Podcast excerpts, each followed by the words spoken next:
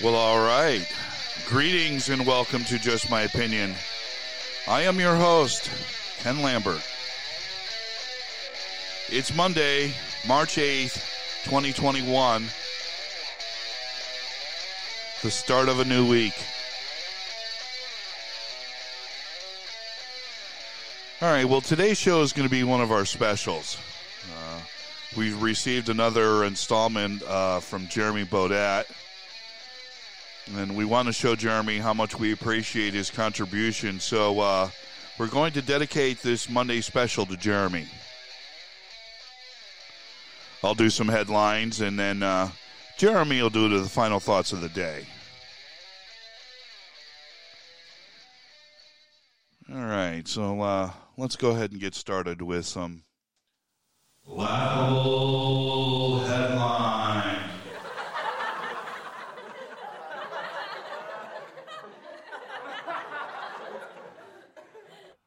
CNN anchor Chris Cuomo gets ripped on Twitter after making an uh, inappropriate remark to Don Lemon uh, as he did the nightly handoff from one show to the next. Cuomo started off singing uh, the theme song to uh, the 70s sitcom Good Times. When Lemon asked uh, Cuomo how he knew the words to a show about a poor black family from Chicago, Cuomo replied, Come on, you know I'm black on the inside. Well, that's all it took to set off the, the Twitter firestorm.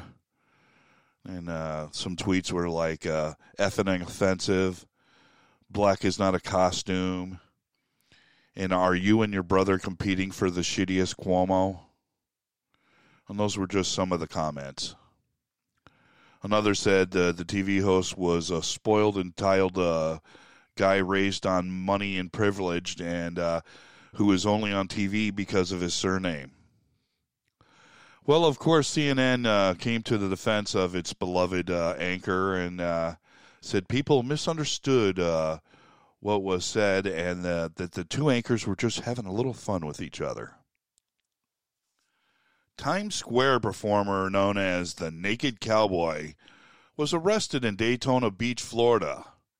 Robert Burck, uh, 51, the Naked Cowboy, was in Do- Daytona for Bike Week which is a regular gig that he does every year. And uh, Daytona police arrested Burck for panhandling uh, when they spotted people stuffing dollar bills into Burck's guitar after having their picture taken with him. Now, the naked cowboy wears uh, white underbriefs, uh, cowboy boots, a cowboy hat, and so apparently he didn't have any pockets to put the cash into. Well, the naked cowboy spent the night in jail and uh, was released the next day uh, to appear in court for another time. Joe Biden is still on his World One tour of executive orders as he has signed another one, and this one has to do with sexual harassment. This executive order uh, has quickly been dubbed the Cuomo EO uh, the executive action forces uh, focuses on uh, gender equality and sexual harassment.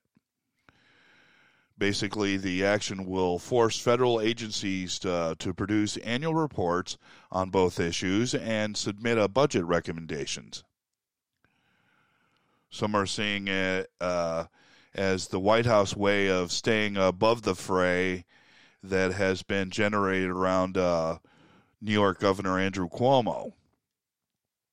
President Biden has uh, been known for his inappropriate touching in the past, and some are seeing this as a way for uh, none of the attention that Cuomo's getting to reflect back on the president.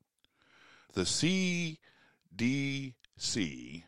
has uh, issued uh, guidelines for people after they get uh, their COVID vaccine.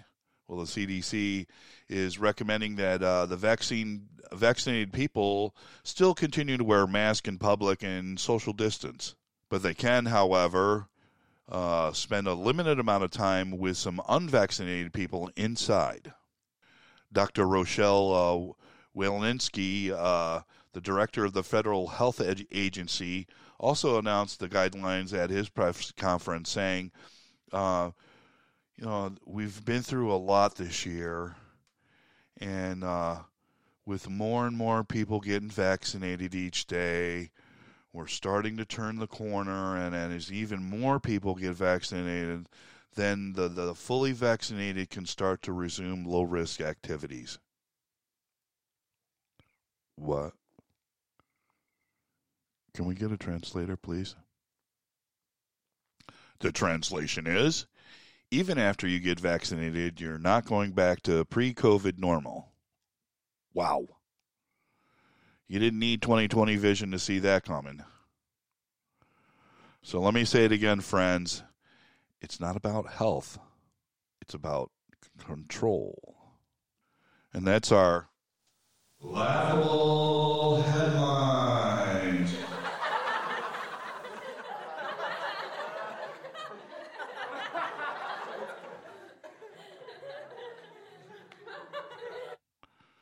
Now, here's Jeremy Baudet with some final thoughts of the day.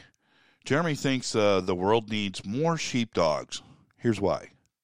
Jeremy? The world needs more sheepdogs. It would seem that the Shakespearean tragedy of Andrew Cuomo is entering its third and final act. All the farcical scenes meant to relax the audience have passed, and all the dominoes inevitably leading to the titular character's demise have been placed in careful order. There is no escape. His fate is sealed. He just doesn't know it yet. The first domino fell a few weeks ago when audio leaked of Governor Cuomo's top aide admitting to Democratic colleagues that the administration had actually covered up COVID 19 related deaths in elderly and assisted living facilities. Cuomo's top aide was apologizing for it. The second domino fell when Assemblyman Ron Kim, a Democrat from Queens, publicly announced that Cuomo had called and aggressively intimidated him over some public statements that he had previously made about nursing home deaths.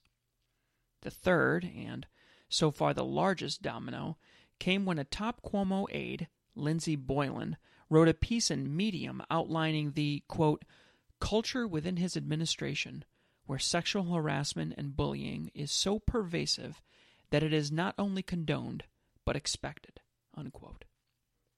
Boylan's disturbing testimony even includes screenshots of emails to verify her story. I recommend it only to those with strong stomachs. When will the tragedy of Governor Cuomo finally end? Tune in next week to find out. I'm reminded of an iconic scene from the 2014 film American Sniper starring Bradley Cooper. The film is based on the book by the same title by Chris Kyle, one of the most decorated snipers in American history.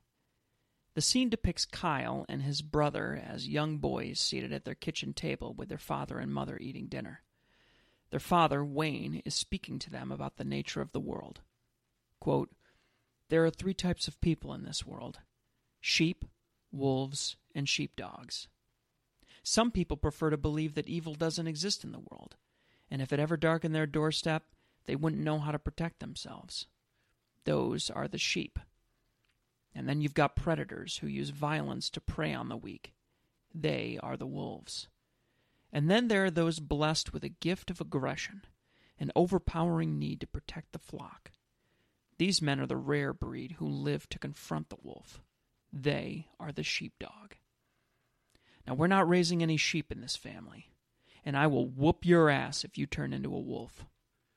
We protect our own, and if someone tried to fight you or bully your little brother, you have my permission to finish it. Unquote. The passage is not contained in Kyle's book and appears to be a creation of the screenwriter Jason Hall based on a passage from the 2004 book by Lieutenant Colonel David Grossman titled On Combat. Nevertheless, the tone and message ring true to the themes of the film and the book. There's something broken about the way we teach many young men to think and act throughout their lives. Typically, the lessons are ones that convey the message that it's best not to get involved, that if men and women are equal, then we must treat them the same. I fell into this trap myself. My first job after college was dominated by men on nearly every level. As a result, a general environment was established that allowed for certain actions and comments that would normally be associated with locker rooms or the back of a high school bus. We always managed to keep it in check around the customers and executives, but when they left, they took our manners with them. There was a single lone female that joined our motley crew a few months before I did. Let's call her Harriet. She spent most of her time crossing the facility dozens of times a day, fixing merchandise, greeting and taking care of customers, and answering the phones. She also spent a disproportionate amount of time trying to civilize the rowdy bunch of man sized 10 year olds that had infested our location. Her results were mixed. Some, like me, took her comments about my dress and language to heart and corrected them. But others pushed back at the intrusion and lashed out in clearly inappropriate ways. I'd heard stories of Harriet being inappropriately touched and coworkers making comments about her looks or whatever. I'd never witnessed any of these things take place, and for the most part, I laughed it off as braggadocious and fictional. Then one day, about two months into my employment, I got a taste. We were working, as we normally would, when Harriet came storming from the rear of the building after fielding yet another complaint about one of our less than prestigious coworkers. Let's call him John. She was direct with her feedback, I can tell you that. But she wasn't rude and if the customer was telling the truth, her response was appropriate. Well, John was not having it that day, and he decided that he was going to let her know just what he thought about her feedback. The conversation escalated quickly, but it ended very abruptly when John told her that if she did not shut up immediately and return to her work, he would jack slap her on her. you know where. For a half second, all the air was sucked from the room, and after a moment of shock, Harriet returned to her work quietly. John giggled to himself and returned to what he was doing, and I'm embarrassed to say that I said nothing at the time. And five minutes later, we were discussing lunch as if nothing had happened. The story does have a happy ending, however. Eventually, Harriet did find the courage, with a little help, to report what she was experiencing and there were career altering consequences for many, and the improper activities of my coworkers stopped immediately. But it should have changed much sooner than it did. All we needed was a sheepdog to raise their voice. And I'm still ashamed today to say that I was not able to be that sheepdog. It would have likely saved everyone from a lot of pain and embarrassment, especially Harriet. What I didn't realize back then was that as a man, I had an obligation to protect and defend those around me who could not properly protect themselves. Today, that means that my primary obligation is to my immediate family. My purpose rests in the health and safety of my two children and my wife. Becoming a husband and father does that to men. Standing in front of all your friends and family and promising to take care of her forever helps a lot and spending months holding a tiny defenseless baby and then watching it slowly grow helps a lot as well. You begin to realize that your immediate family, and more specifically your kids, are the gift you've made for yourself, and it's your primary responsibility to protect them. That's why you work your job, so you can financially protect them. That's why you lecture them on outlets and stoves, so you can physically protect them. It's why you change the channel when they enter the room, so you can mentally protect them. And eventually, you let them fall or fail so that they can learn to protect themselves. Here's the problem men used to get married and have kids in their late teens or early 20s. That's the right time for those lessons. But today, many men are waiting until their late 20s or 30s to learn these lessons. This is too late. Boys need to be taught from a young age about the responsibility that they carry. Women and men are equal, but that doesn't mean that they should always be treated the same. Too many sheep are created by a system that tells people that it's better just to not get involved and that everyone should be treated the same. No. Boys need to be taught from childhood that they have a right and a responsibility to protect those who are less able to protect themselves. Teach them that it's their responsibility to protect their sisters, mothers, brothers, friends, and classmates. Lindsey Boylan and my coworker Harriet were sheep. And they weren't sheep because they were unaware of evil or wrongdoing, but because they weren't in a position to stop it. Outgunned and outnumbered, they knew that it was best to retreat and live to fight another day. And when that happens, the precedent is set. The wrong is now okay, and eventually it becomes the culture. Lindsey reached out to many people during her time with the governor, but none of them had the courage to stand up and speak up. And part of me doesn't blame them. Governor Cuomo was and still is a very powerful man, both locally and nationally. And that's all the more reason that we need more sheepdogs to chase off the wolves before they grow strong and protected by a system built around the abuse and fear that they cultivate. For decades, Governor Cuomo has been allowed to hunt in a seemingly endless field of sheep. He's grown more than strong. He's grown fat and slow and lazy. And now finally, he's become so engorged with his own power and influence that he's begun to believe that he's invincible.